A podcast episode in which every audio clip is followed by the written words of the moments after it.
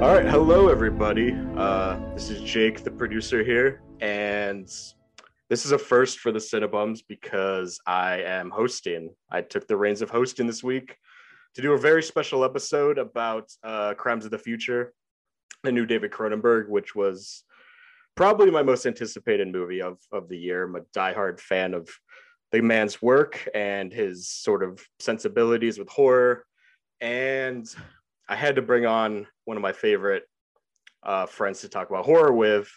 Um, his name's Lucas Naber. Thank you for coming on, man.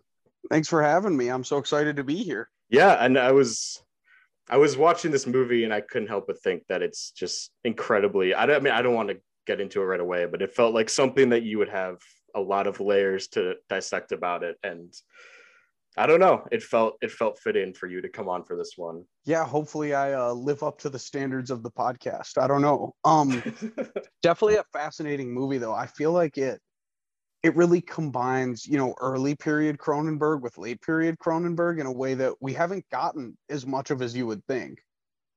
Yeah, I noted when I watched History of Violence uh, for the first time a few months ago, or I think a few weeks ago. Who knows? There was a definite just shift of genre so like exactly what you're talking about. Like i think the last time he dipped in this sort of weird sci-fi horror conglomeration was like eXistenZ, um, which was like 1999 so he's like it's like 20 plus years and it was so refreshing to see. Yeah i haven't uh eXistenZ is one that's you know a blind spot for me. Just fucking but, um, crazy. it's interesting like revisiting his stuff, I found myself more into his later period stuff than his early period stuff, which I wouldn't have expected, really? you know, with Videodrome and the fly and stuff. Like, yeah, I don't know. It feels like he found sort of his footing almost. Um, we could talk about it more later on, though, of course. Right, right.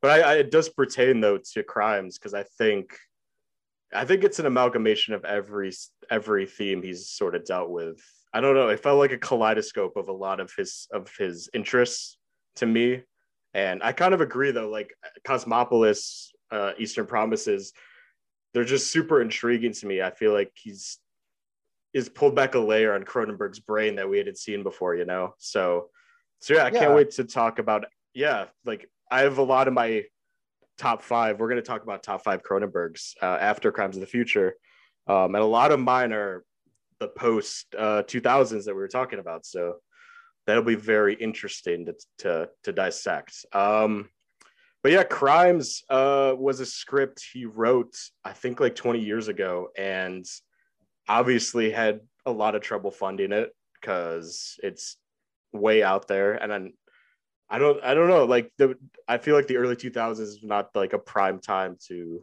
produce a movie like this. And he said that a lot of like thematically things started to come up like climate change and this progressivism and like sexual orientation started to change. And he was like oh shit this might be more relevant than ever. So we got the movie and i love it so much.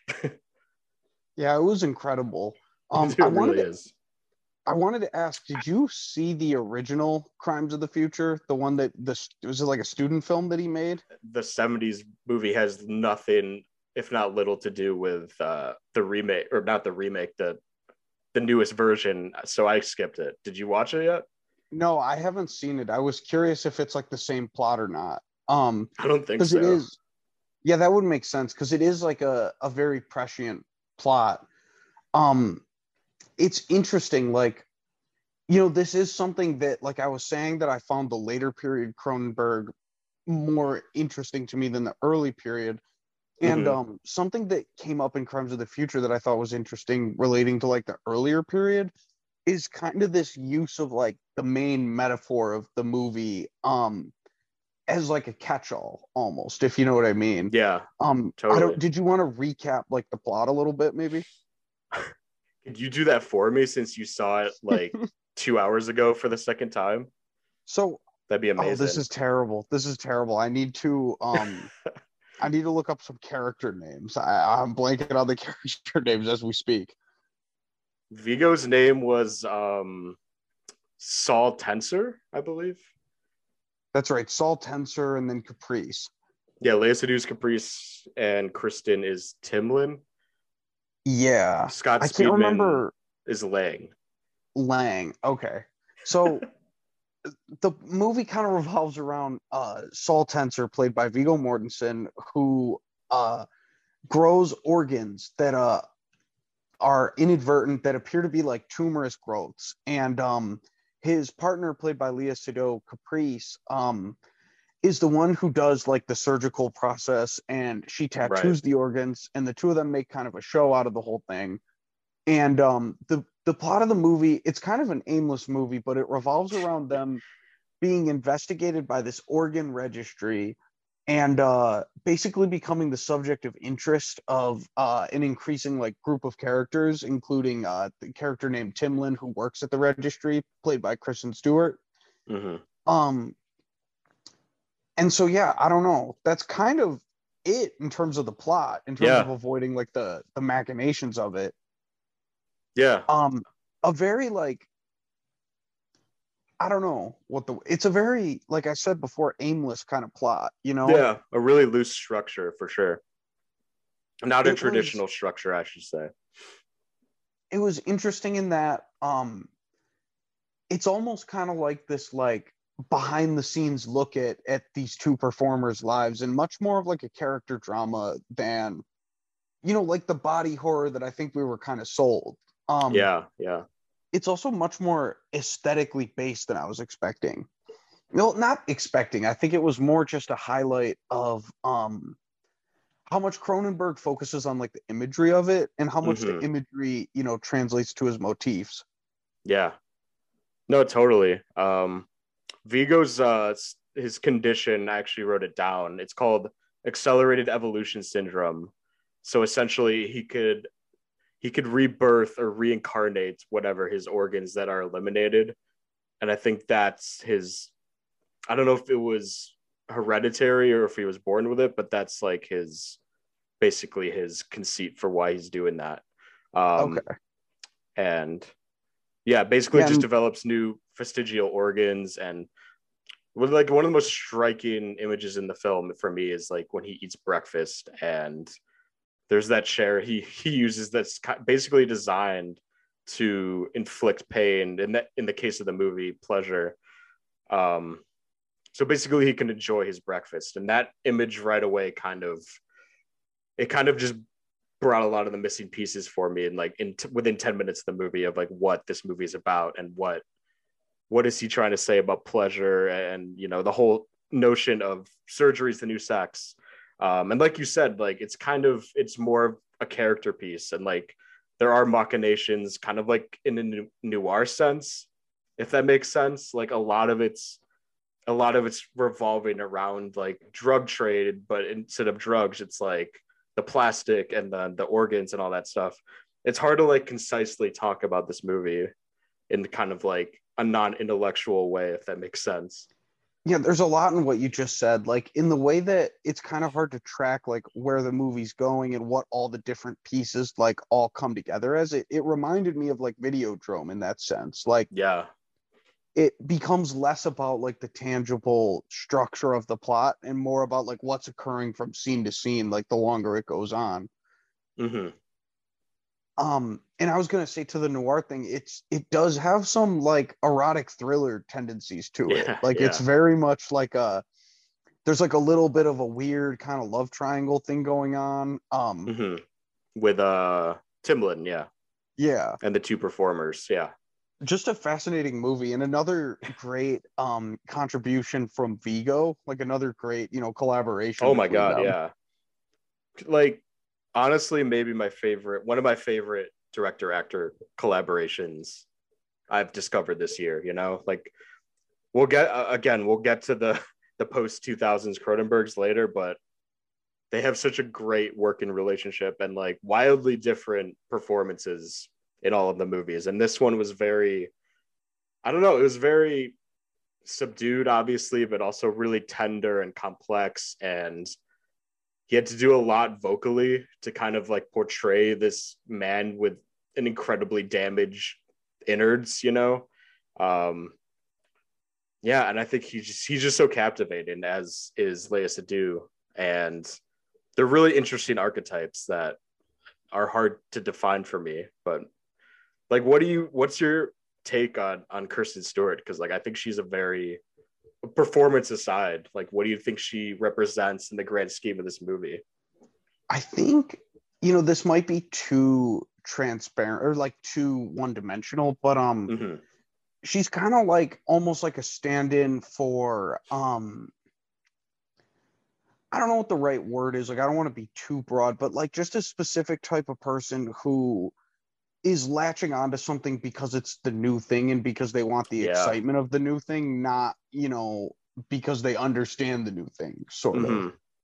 Um, and I yeah. guess in that way, like if you want to be broad about it, uh she's like kind of a a naive portrayal of um just like the average person where it's like she's the side of you that wants to just you know see the benefits of a new thing it doesn't doesn't right. see where it's coming from i guess i don't mm-hmm. know what did you make of her kind of exactly what you said i think and i hate to use this sort of allegory but it felt like cronenberg saw a cell phone obsessed society and was kind of like oh people latch on to ideas and uh ideologies that aren't necessarily like fully formed yet. And that's that's kind of evident and you see like their their process to do this performance art is like you know obviously very very loose and unhinged and she kind of latches onto it because it's like in a in a world that's destroyed by by climate change and everything surrounding it like that's a one that's like the one pleasure that people are getting is is this sort of this inflicted pain this self-inflicted pain. And I think her latching onto that is kind of, I think you can interpret it in just a lot of the ways that Cronenberg views just societal latching, for lack of a better term, on just so many different things. And that that's for me, I don't think it's as as transparent as that, but uh I don't know. That's why I was asking because like she was kind of asking a lot about her character rather than many other things about the movie.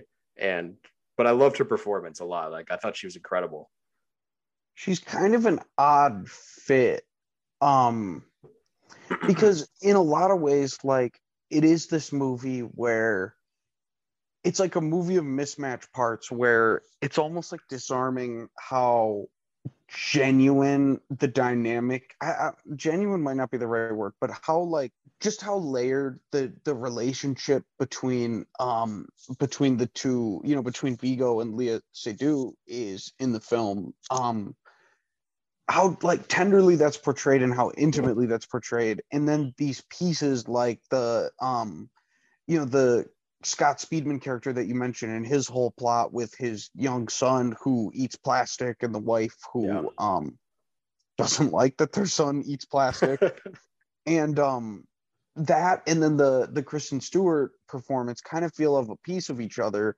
in sort of almost like this different movie from the Viggo uh, stuff with Léa Seydoux, where it's right. like, you know, he's painting such a bleak portrait of the world, and then it's just such a matter of fact, like compelling drama in the middle of it. Um, and I don't know, it definitely makes Kristen Stewart's performance stand out because she's just mm-hmm. so much less of a human character than the others, you know? It feels right. like she's making more of a point she's she's a character that's there to illustrate more of a point than she is to like inspire specific emotions. Right. Interesting. Yeah, I mean, I've heard that's interesting because I've heard takes about I guess I guess humanity is a good word because a lot of people were like she felt like one of the few characters that was emoting throughout the movie. And I guess in a in a in a more traditional sense because I think the the way that Viggo's character and Léa's character express emotion is so unorthodox and she's more of a like like we said it's like timeless and very relevant like how she latches on to this idea of surgery is the new sex and organs being like sort of this this capital basically um but yeah I, I agree though that it's kind of she's she's kind of a, a thematic device rather than a character but i feel like a lot of that movie that's what a lot of the movie is because there is not a definite narrative or a definite structure. I think it is just, I think it's just the world and the characters, period. And I think it, that's, I think that's what Cronenberg excels the most at, sort of like opposite something like History of Violence and The Fly, which I love. Like Videodrome and like Crash and stuff like that is very just very narratively loose and kind of free to express all of the stuff that he's interested in, you know? Yeah. Um, it's very, you know, this is like the typical like David Lynch descriptor thing people do, but I think in a lot of ways Cronenberg stuff is dreamlike in that it's like, yeah, like okay, like this part doesn't really quite hitch onto this part if you think about it, but like when you're watching it, it's seamless, you know, like right. his stuff fits together in the way that it makes you feel and the emotions it elicits more than it does just like A to B to C to D. Um, and I don't know, it's a it's a movie that like I feel like not that much happens like plot wise from the beginning Mhm. to the very end, but it's just very dense the whole way through. yeah extremely well realized like every cronenberg movie and has a very just central conceit of what he's trying to say if not so transparent to other people but for me it very much clicked. And i think what you said is is about not a lot happens quote unquote is kind of like the the downfall for this movie on a critical sense. Uh like the friend i saw it with told me from like within the first five minutes he couldn't latch onto a thing um, which for me is like it's it's all about how you perceive David Cronenberg at this point. Like I, I genuinely think you've had to have seen at least five or six to fully grasp what he's going for in this movie. I don't know, maybe that's just me and because I'm just I've seen like 20 of his movies, so I think I just have been too deep. and I'm, I'm just here for everything he has to say and everything he has to do. So I don't know. Well, it's funny. Um, I get what your friend is talking about, like with not being able to latch on, because um, you know, it's a movie that for me, my enjoyment of it is more like detached than Yes. you know, for example, like when I first saw The Fly or Videodrome, like those are movies that it's like you could put them on with a crowd of people and you're going to be wrapped up in it. Like some people are going to be laughing, some people are going to be totally freaked out, but Yeah. you're all going to have like a very strong emotional reaction to it oh yeah. and um i don't know i feel like the more cronenberg you watch the less visceral the reaction is to it and the more it's like oh okay like i kind of see what he's doing with this and i kind of see what he's doing with that and so it's almost like more of a an appreciation for me than it is like uh it doesn't push the same buttons not in a not in a bad way just more in like uh and this is kind of what i was talking about with like later period cronenberg versus early period um the fact that it's shocking is expected instead of just shocking you know Yeah, yeah. Yeah, which is what I think a lot of people I think he has a reputation, especially again for people who has haven't delved into his work, that he he is this agoraphobic, body horror obsessed filmmaker. Um, and even the Fly and Videodrome are very introspective movies. They're not necessarily like there is body horror elements, but there's so much intent and there's so much, like you said, emotionality behind that. Like Videodrome, especially, is feels very urgent. He kind of like a brain dump sort of movie. Um, but yeah, I think expectation versus like an emotional reaction is very important important with this movie. Um, and like the last thing I want to bring up is is what I think the the deepest and the most drawn out conversations I've had about this movie is the very end, like the last shot where I you can't really spoil this movie, but in case people don't want to know the the very last shot is where Viggo eats one of the plastic bars and he has like a very in my opinion a very euphoric look in his eyes. And I've have I'm having struggle like having a concrete interpretation. So so please if you have one, I would love to know. You know concrete's like obviously a hard thing to talk about but um Right, right. I think it's sort of what he's been talking about like ever since even in Videodrome you have that same the same motif I think where it's like accepting change even when it's horrifying to you. So it's like it's about you know I'm he he eats the plastic because he's accepted like this is my body and it wants me to be like this and I can't change it even if I'm being told that it's a bad thing. And it's like even if you can't get yourself to believe that sometimes like you can't physically deny it anymore and i think that that's sort of what he's realizing. It's like the catharsis of all those emotions at the end. Right. Since we we're talking spoilers like this, correct me if I'm wrong, but kind of my interpretation was that like like the boy who's eating the plastic at the beginning, he's got like a complete set of new organs that enable him to eat like processed materials. Yeah. And I was under the impression that the movie is about like Viggo's body is trying to grow him that same system of organs, but he continuously removes them so it's not able to complete the process. Is that yeah? Is that right? Exactly. Okay. Um, yeah, I didn't know if it was that. That's interesting because I didn't know if the, the the cold opening is where the kid obviously eats the trash can, which we alluded to earlier. I didn't know if that was necessarily. I think you're right that it is. It's him developing a new set of organs, but I didn't know if that was like. If he was the the the first wave of that human being, I guess I don't know. I was I, that's kind of what I was struggling with, but um.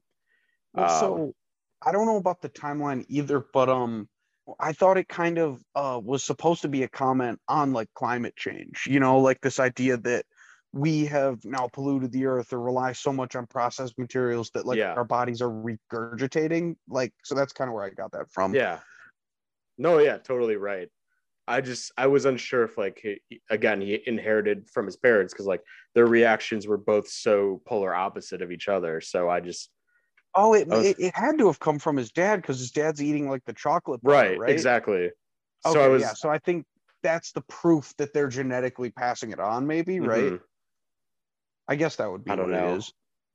i don't know I, that's the this the way the movie bookends is what bewilders me the most but that's why i was kind of asking you because having a second watch and a second a new perspective on things is always good but uh Yeah, it's funny. I um feel like I was still wrapping my head around like even just what the movie was. Because to be honest, I kind of went into it like expecting body horror and stuff coming Yeah, off of like scanners. yeah scanners is like one of uh kind of the birth of his obsession with body horror i would say like that in the brood and that's like shocked at um scanners. So many shootouts, like so many just Yeah. drive-by shootings in that movie. it's essentially an action movie when i was kind of shocked Like, yeah, there's a lot there's so many um but the last scene is is just incredible um, oh yeah, of course. so good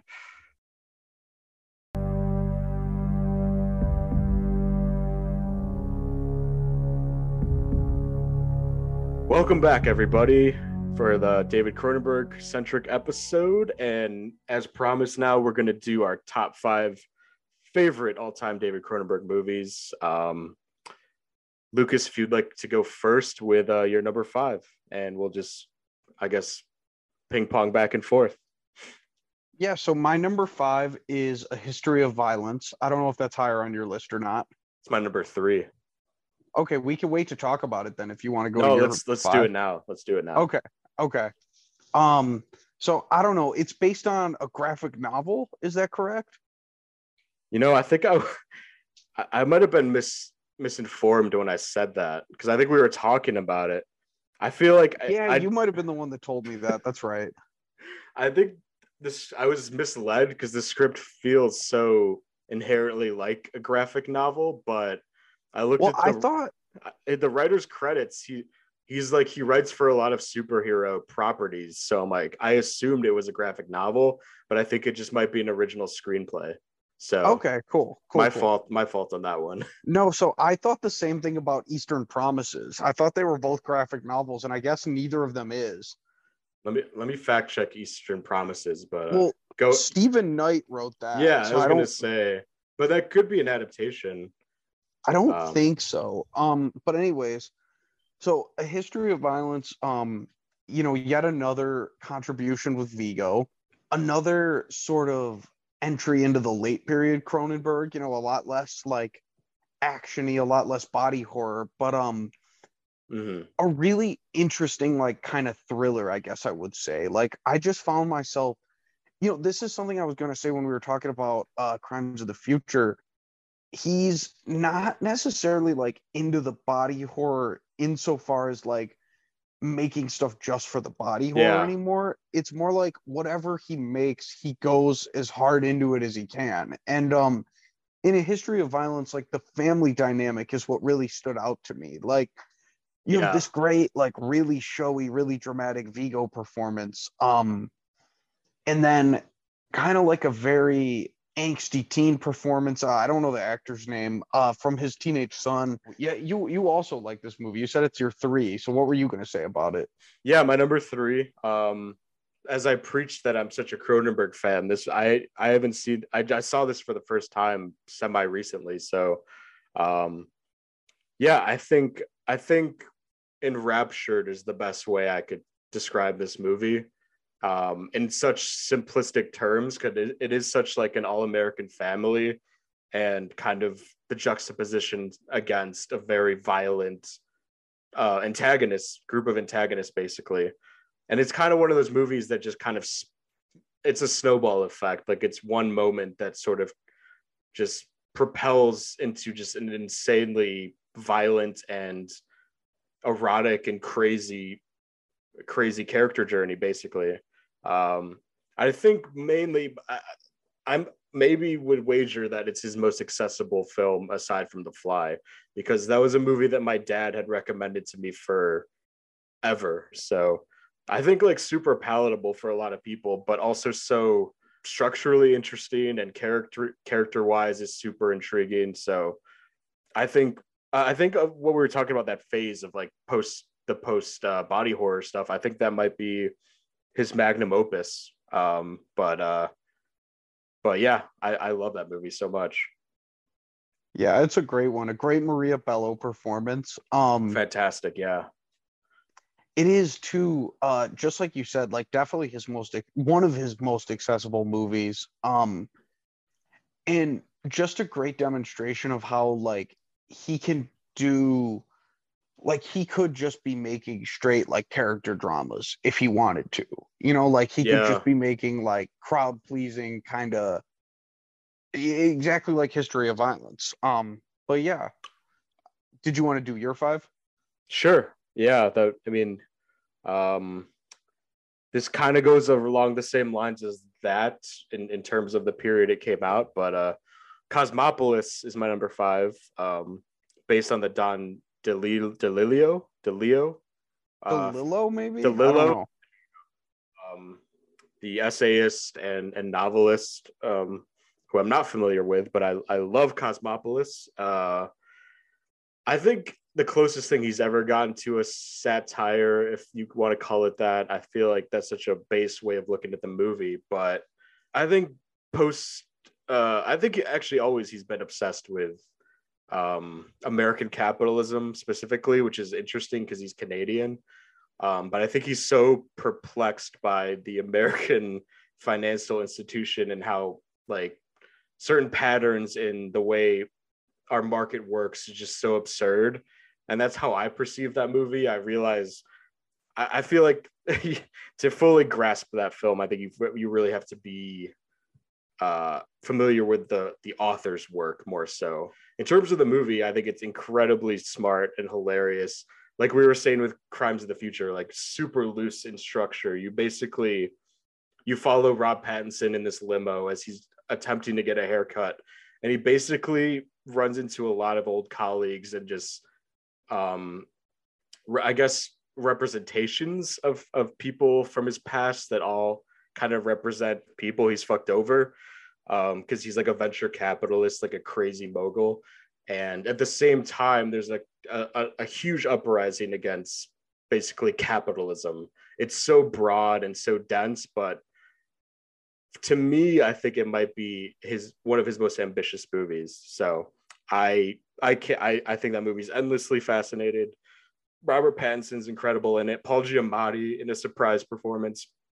And yeah i mean have you seen that movie? I should ask yeah that was going to be my four actually so it works oh out perfect perfectly amazing Um, yeah, that's a that's an amazing movie. I also am not familiar with the Don DeLillo novel, so maybe we're just completely talking out of our asses here. oh totally yeah Um, yeah I was gonna say that it, it might be higher on my list if I knew more about the source material because just like this Mhm. incredible Robert Pattinson performance. Um, as you said, kind of just like driving the limo around. Um, I, I don't think you mentioned though, like as sort of as he loses his fortune, it's like he's made a series of bad investments, and now like as he's driving around in his limo, he's hearing every single one of them sort of come back to haunt him as like his whole thing comes collapsing down, Right. and then you know the protesters like pieing him in the face and throwing stuff at his car. Um, just a great movie. Um, again, it's it's funny. Like part of the appeal with Cronenberg is like every single one of his movies. It's funny. I'm realizing as we're talking about it, like it's kind of what Jordan Peele is almost going for now, where like every Cronenberg movie is an event in a different way. Like none of them, Oh, yeah. you know, feel the same. And like just, you know, as I was talking about with like really going for it in uh the small town family drama of history of violence, um Cosmopolis is like this very it's an adaptation of a novel, as we've said. And so it's a very novelistic like approach. It's like lots of long conversations that don't sound like the conversations people really have. yeah. Lots of like metaphors and um just abstract ideas in it and just yeah, just a great movie. It really is, and and oddly, I guess not oddly, but uh, one of his most divisive movies. I would say. I think I, don't know if it's hard to grasp for people, but a lot of people say it's just super self indulgent, and and I kind of hate that term with Cronenberg because obviously everything he f- makes is fucking really self indulgent. Um, but yeah, that's that's that's my number five, and I think um, my those that and History of Violence are my favorite. Uh, in that in that sort of phase of Cronenberg. So, so that was your number four, Cosmopolis. Yep. Um, should I, I should I do mine? Because Yeah, my number four. Because my number three we covered History of Violence. Um, okay, yeah, number four is the most obvious choice, but it, it has to be in the top five. It is The Fly, um, a remake. Well, I think top five greatest remakes ever, especially in the horror genre. And uh, accessibility isn't uh, uh, that's that's definitely a term I always use with this movie, and like something I'll always recommend to anyone who is trying to get into the horror genre or like even the body horror genre. Um, if if they're not familiar with it, I think that's I think that's the alpha and omega of the genre of a of just a strictly body horror movie. I think that's that's the peak because because of its simplicity, because Jeff Goldblum's character is such an everyman, um, just a person who let ambition get the best of him and sort of falters in the face of nature and um, evolution, sort of taking its toll on mankind. Um, and yeah, I mean, what's there to say? It's the the Fly is like regarded as one of the greatest horror movies of all time, and I feel like not including it, and I'm not like calling you out or anything if you don't have it, but I feel like how could you not include it? Because I think that uh, it's it introduced me to my love of Cronenberg because I think that was like the first or second I've ever seen from him. So, so yeah, that's it's amazing. Yeah, it's um it's funny too like when you go back through his movies like that's another one where it really is built around just this fantastic as you mentioned Jeff Goldblum performance. Like Yeah. um Oh yeah. you know one that I don't have on my list cuz I haven't seen it but I'm very excited to get to is uh Crash because that's the James Spader one. But um even like in Videodrome when it's James Woods like Cronenberg clearly just knows how to pick his leading men in such a way that like he's getting at something with them. And you know, really more than like anything else you see Jeff Goldblum in, he really latches onto like this part of the the whole sort of persona he has, which is like Jeff Goldblum really wants you to like him. Like he really Mhm. wants you to get what he's saying and get what he's getting at and like understand his point. And that really comes through in his performance of that movie. You know, it's just um I don't know, you re- you really said it all. Like it's not a movie that I could say much about. Like it's a very I don't I haven't seen the original, but um it Me is just one of the greatest greatest horror movies ever. Yeah. I mean, what hasn't been said? What hasn't been said? And I think that's interesting about. I think he does. He is a really deliberate choice when picking like James Woods or Viggo or uh, James Spader. And in the case of Goldblum, it is like deconstructing his sort of complex persona in a way. It's like really picking at his overly ambitious but also kind of vulnerable sensibilities of of just as an actor, as a human being. I think it's just one of the greatest, if not the greatest performance in any any David Cronenberg movie. And yeah, that that's I'm pretty pretty much out of things to say about it, but it's so it's it's it's so damn good. It um, really is. Yeah. So, so we're on my three. You're we're on your number three. Uh yeah. Okay, my number three is the Dead Zone. Yet another um I don't know. This one's maybe a little high on my list. I don't know. A lot of people probably don't have it in their top fives, but just a great performance from Christopher Walken. Um, is that? Am I mistaken, or is that one the one? Is that based on a Stephen King novel or no? Yeah, it definitely yeah, is. That's that's what I thought. Um, if it wasn't, I was gonna say it's the most like King of his movies, but that makes sense. Like it's a very, I don't know. It's got that that sweeping kind of scope to it. Like I love the way that it, it goes from being sort of like this guy who, you know, his romance is lost because he had this strange thing happen to him and the rumors are spreading through the small town. And then it jumps into being almost like this political thriller. Right. Um just a very 80s movie. Uh and like we were talking about with scanners, like that's another movie too where it really doesn't pull its punches. Like other than um you know, sort of the supernatural stuff in it. It's not like the most body horror based movie, but it, it really goes for it when when people are killed off and stuff. And so yeah, yeah I really yeah. I really like that one. That's a fun movie. Yeah. Have you seen that one? It is. It would in like full disclosure, that was one that just didn't click with me as much. Um I think it was I was just thrown off by the the marriage of Cronenberg and King. I felt like I felt like he was battling against just two very audacious storytellers, you know, just kind of clashing in their sensibilities. But that might just be my hangup because I feel like Cronenberg's adaptations are usually so loose on the source material, but I don't know. Um, but I do agree, like there's it's a very it spans a lot of time, and I think that comes across across really effective. Walken's great, and I remember the political turn is very jarring, but it is super like 80s and fun and like um really yeah. interesting. Yeah. The very end is very effective, I think. I think this, the whole political assassination thing is super smartly done. Spoiler yeah. alert. it's another um it's another one that's more accessible, I think. Like I and I think that might right. be part of what you're not responding to it is it is like an 80s blockbuster, you know, and it's very much of the sensibilities of that mm-hmm. time. Like the characters aren't super deep, like they're not super layered. And then and then I'm not sure, like you said, how much of how people interact in that movie or what he's getting across in that movie even exactly. comes from King. So I get what you're saying for sure.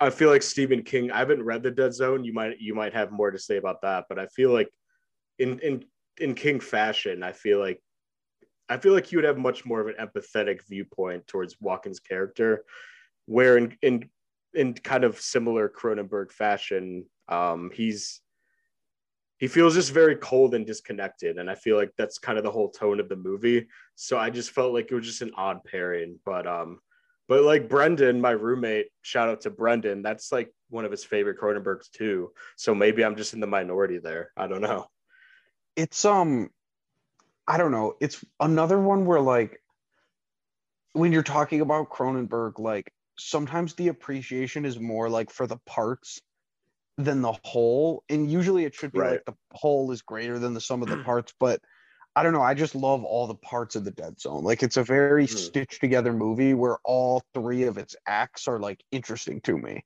But so That's then we're fair. on your two. Yeah, no, yeah, and that actually, yeah, my number two I'll get to. Um, but yeah, that actually does make me want to rewatch Dead Zone. I feel like I gave it a not a fair shot. Um, it's on HBO Max. Shit, I might give Free it a run. Cronenberg. I might give it a run. Although I'm pretty sick of. I've been watching his movies pretty incessantly for the past like two weeks.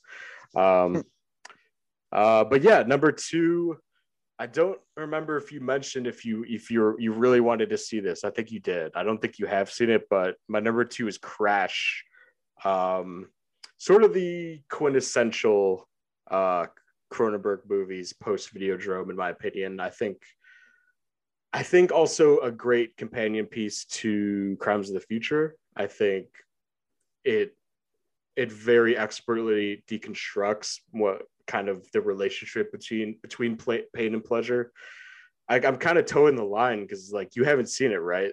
So no, I haven't. I really don't want to discuss any plot details. Um, I know the basics. so you know, like J- James Spader essentially gets into a bad car accident and he's disfigured, and he kind of finds this secret society um, of people that kind of similar to crimes of the future it's like this this sensationalizing their injuries into more of a sex thing. Like they use their injuries to enhance their sex lives. Um and again like it's like similar to crimes of the future. It's very loose in structure and narratively very loose but all i'll say is that it's his most erotic movie. Um and kind of what you were saying about history of violence like i could have seen him go on to make a million of these erotic thrillers which would have been amazing. And yeah i james spader and holly hunter are both so incredible in it. Like they really understand the aesthetic and the whole uh i guess how graphic and and and heightened the tone of the movie is. I think just everything is so perfectly calibrated in that movie um, for his intent and tonality of it and just how gruesome and but also erotic it is. It's blending just so many different tonalities in one movie and just kind of it's so seamless in my opinion. Um but again uh not for if you did if you disliked crimes of the future uh anyone who's listening you will not really like crash. So that's a fair warning. Um and the last thing I'll say is J.G. Ballard wrote this book, who's a great writer. Uh, he wrote High Rise and Empire of the Sun. He's sort of like, uh, I always describe him as like a dystopian modern storyteller because he kind of blends two different worlds, like this dystopian sort of drab world, and then put it into a modern setting. And I think he's one of the best at that. and I think Cronenberg's one of the best at that. So I think it was a great pairing and a great adaptation. And you should definitely check it out soon. Yeah, I gotta watch that. Um, I had no idea the High Rise guy wrote it. Ben Wheatley's High Rise is also a really great. Uh, yeah, that's a great movie. Great, just trippy dystopian movie. Um, so we're on my two though. Yes, your number. That two. is The Fly. We already talked about it. um, of course, it's on my top five. Uh, of course. I don't know. We already said everything there is to say about it, but um, just something that I wanted to bring up is that like that's the only time that like he really hits like sci-fi for me. Yeah. And I think that that's like a big part of sort of that group of directors that he gets paired with, like Carpenter, Romero, like the horror genre movie kind of guys. Like that's the one movie where he intersects with them, you know, and that's kind of sure. much more my. uh I, I mean, he does in other things, but um, I don't know. In the fly, it's just like, yeah, this guy makes this strange chamber, and then a strange accident happens, and um, he becomes a fly, and it's it's not like, you know, that's a movie that weirdly has like a very rigid plot to it. Oh yeah, and uh, I latch onto that. Um, you know, my number one is totally different from that, totally left field. But um, I don't know. There is definitely something I respond to in just Cronenberg, like using all of his tools to just tell a very straightforward plot. Like just this is the story, this mm-hmm. is what happens. Um, and all the sci-fi event, you know, comes from the plot as opposed to like being outside of that structure. Right. Yeah. Yeah. I have nothing else to say about the fly, but yeah, that's great. I mean, yeah, object- that's too much fly talk. I what might be his objectively his best movie. I think we have the least amount to say about it, but uh, I kind of yeah, find fair. that w- with most of like the so-called greatest movies is where I don't have a ton to say because it's just so transparently great. Um, but yeah, that's amazing movie. Um, oh yeah. So you're one. Yeah, before I, get, I think we have the same number one, but I think before I, I say that, I have a few honorable mentions. I, I'm I'm, I'm going to talk about them really fast, but um, Yeah. just because I've seen most of his movies and I feel like I'm leaving stuff out, so I just want to be fair. Um, my number six would be Crimes of the Future. Honestly, if if I were to include it, like just go back to everything we just said, it's amazing. Uh, Maps to the Stars is another one that's borderline satirical movie. It's got a, an incredible cast. It kind of it's it's kind of a sci-fi dystopian look at Los Angeles and kind of the absurdities of Los Angeles lifestyle. So I think that movie's super fun. Um, and eXistenZ is I just want to mention that because you mentioned sci-fi and that movie is essentially I think it has a lot of similarities to the Matrix, especially involving virtual reality and sort of that concept, which in 1999 was such a hot button um, and kind of attractive source material to have. And I think he was capitalizing on that. And that movie is so just such a blast and so mind bending. And there's great action sequences in it, and there's great body horror. And it's kind of, I'm, I'm kind of at a loss for words for it because I haven't seen it in a long time, and it was such a a mind bending experience. But yeah, eXistenZ was great, um, and Yeah, I gotta see that one. I think it's incredibly up your alley. And anyone who anyone who's sort of into like 80s and 90s action and then kind of like Amer that kind of blended with the Cronenberg movie, it's just so fun. Like his total recall, I guess, is the best way to describe it. Um, Okay. Yeah, that so- sounds good. it's so crazy. And Jude Law is amazing. Um, yeah, I think we have the same number one. I would be shocked if we don't, but Videodrome is Oh Number wait, one. wait. You didn't do. You didn't say scanners. You didn't even mention it. that's not in my honorable mentions then. Oh wow. Wow, Shit. it'll Is- be- wait, is that your number one? My honorable. No, no, no. That'll have to be Oh, my oh, honorable go ahead. mention. Sorry, then. yeah, sorry, I forgot Um, you. Oh, you're good. No, we just we got to talk about scanners. You know, Stephen Lack, Michael Ironside as Darryl Revok. That's just a great movie. It's, um, it's amazing. I was gonna say it's funny you brought up like him clashing with Stephen King in the Dead Zone, because I kind of feel like Scanners is just him making like a Stephen King movie. It's exactly feel what I think. Yeah, he just wanted to make like a cool '80s Stephen King psychic movie, and that's exactly what he did. Right. That's I a should- great movie. I should reiterate. I I didn't mean like their sensibilities are wrong for each other. I just think it's hard for him to adapt such like a behemoth's uh, work like like Stephen King. Um, oh yeah, definitely. you know because i think they do obviously like they're both incredible horror uh, uh filmmakers and writers you know so i think that's a good description though definitely like that's kind of like a stephen king movie um that wasn't written by stephen king if that makes sense and Yeah, and it, doesn't need to be top five. I just, you know, we got to mention it on the Cronenberg that's fair podcast. no like, that's, that's yeah, fair i can mention five more if we had more time but on it like i seriously there's so many i love like the brood is great um real quick a dangerous method is so bizarre i don't know if you know oh, is that the Freud movie? the freud movie I've never um, seen that one. Um which is essentially a love triangle with viggo uh keira knightley and uh, Michael Fassbender, and yeah, it's exactly what you think of a Freudian love triangle Wow. uh, thriller. Um, wasn't quite my bag, but definitely intriguing. Um, That's wow. Yeah, I got to check that out. it might secretly you might think it's a masterpiece, and I wouldn't be shocked because like a lot of people will say like, oh, that's like his most, that's like one of his masterpieces after like uh, History of Violence. I don't know. It, it didn't hit for so me though. funny. It, it was That's it's so just funny. it's so bizarre. He's definitely um, got you know a, a through line to his work, I guess. Oh yeah, absolutely. and then, um, All right, yeah. Sorry, I cut you off. You were going to talk about Videodrome. I was that is my number one and kind of my default answer. If if someone was going to ask what my favorite horror movie was, it'd be like I'd probably say that or or the original Halloween.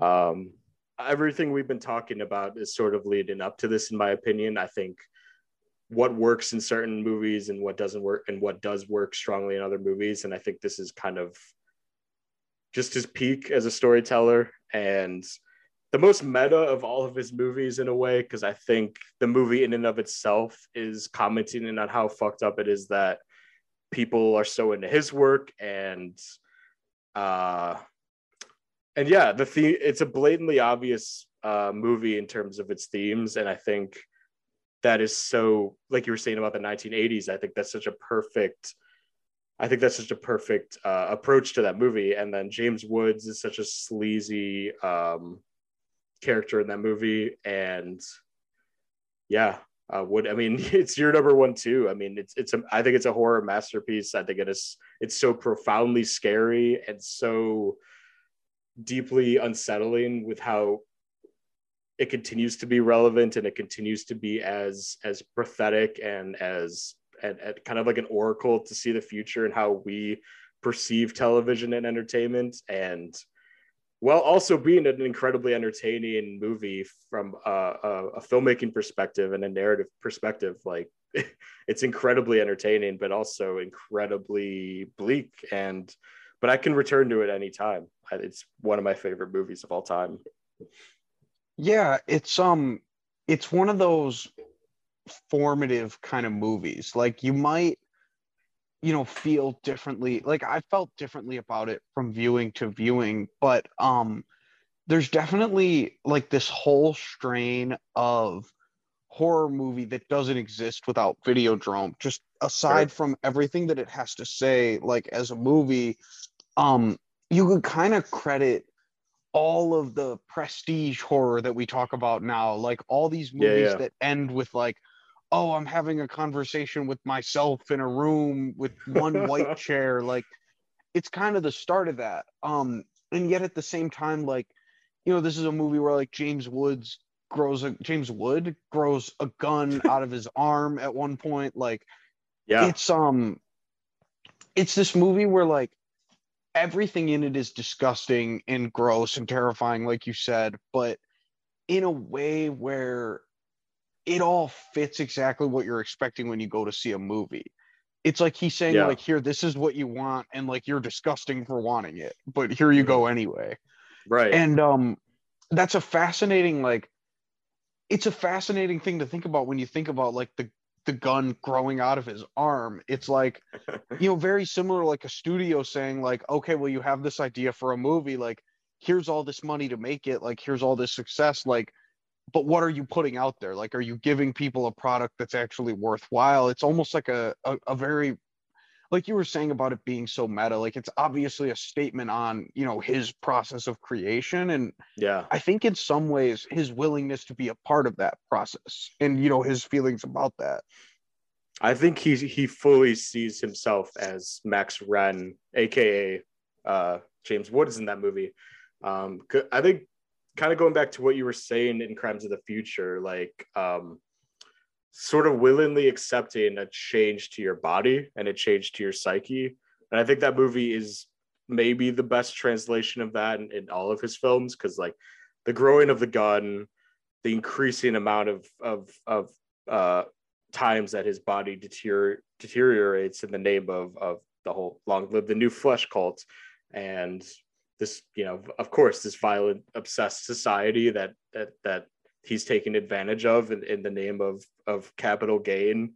Um to me yeah like formative like it's it, it kind of sets the precedent for all of his movies going forward and what he's interested in and what he wants to deconstruct. And and just me as a horror fan like it looked beyond like a normal slasher or a normal ghost movie to tell like an allegorical horror movie is the best way I could describe it. And in my opinion, compared to a lot of his movies, really simply and cleanly told, while also being a bit of a clusterfuck of ideas. I don't know. I think it's just, I think it's just perfect um, in every way. Yeah, I definitely agree. It's um, I don't know. There's not much more you could say about it. It's one of those movies that speaks for itself, and uh, you know, really everyone's seen it. Like, and if you haven't seen it, like you got to just go check it out immediately. Um, I will say too, like, it really is a movie that can be viewed any way you want to. Cause like I've seen it, you know, very late at night, all by myself and just been terrified by it. and then seeing it, you know, with a crowd and like, yeah, some of it's like very hilarious and I think intentionally so. And that's always been a big part of Cronenberg is like making you laugh at things you don't want to laugh at and Yeah. making you, you know, scared of things you don't want to be scared of and so on and Yeah. so forth. there's aspects of his descent into madness that's genuinely hilarious. Um, like there's scenes where he is, I think there's an S and M scene with a television that again is ex- Yeah. extremely striking and deeply terrifying imagery, but it's also so it's kind of like an absurdist moment. Um, and I just I I always like when he gets absurdly comical. Um, and I think a lot of that happens in Crimes of the Future too. Going back to that, I think there's a lot. He's carried that sense of humor throughout a lot of his a lot of his work. So, yeah, that's our, our that's our number one, man. That's that's that's the best Cronenberg Yeah. objectively. I mean, two out of two people think so. It must be true. Yeah, we nailed it.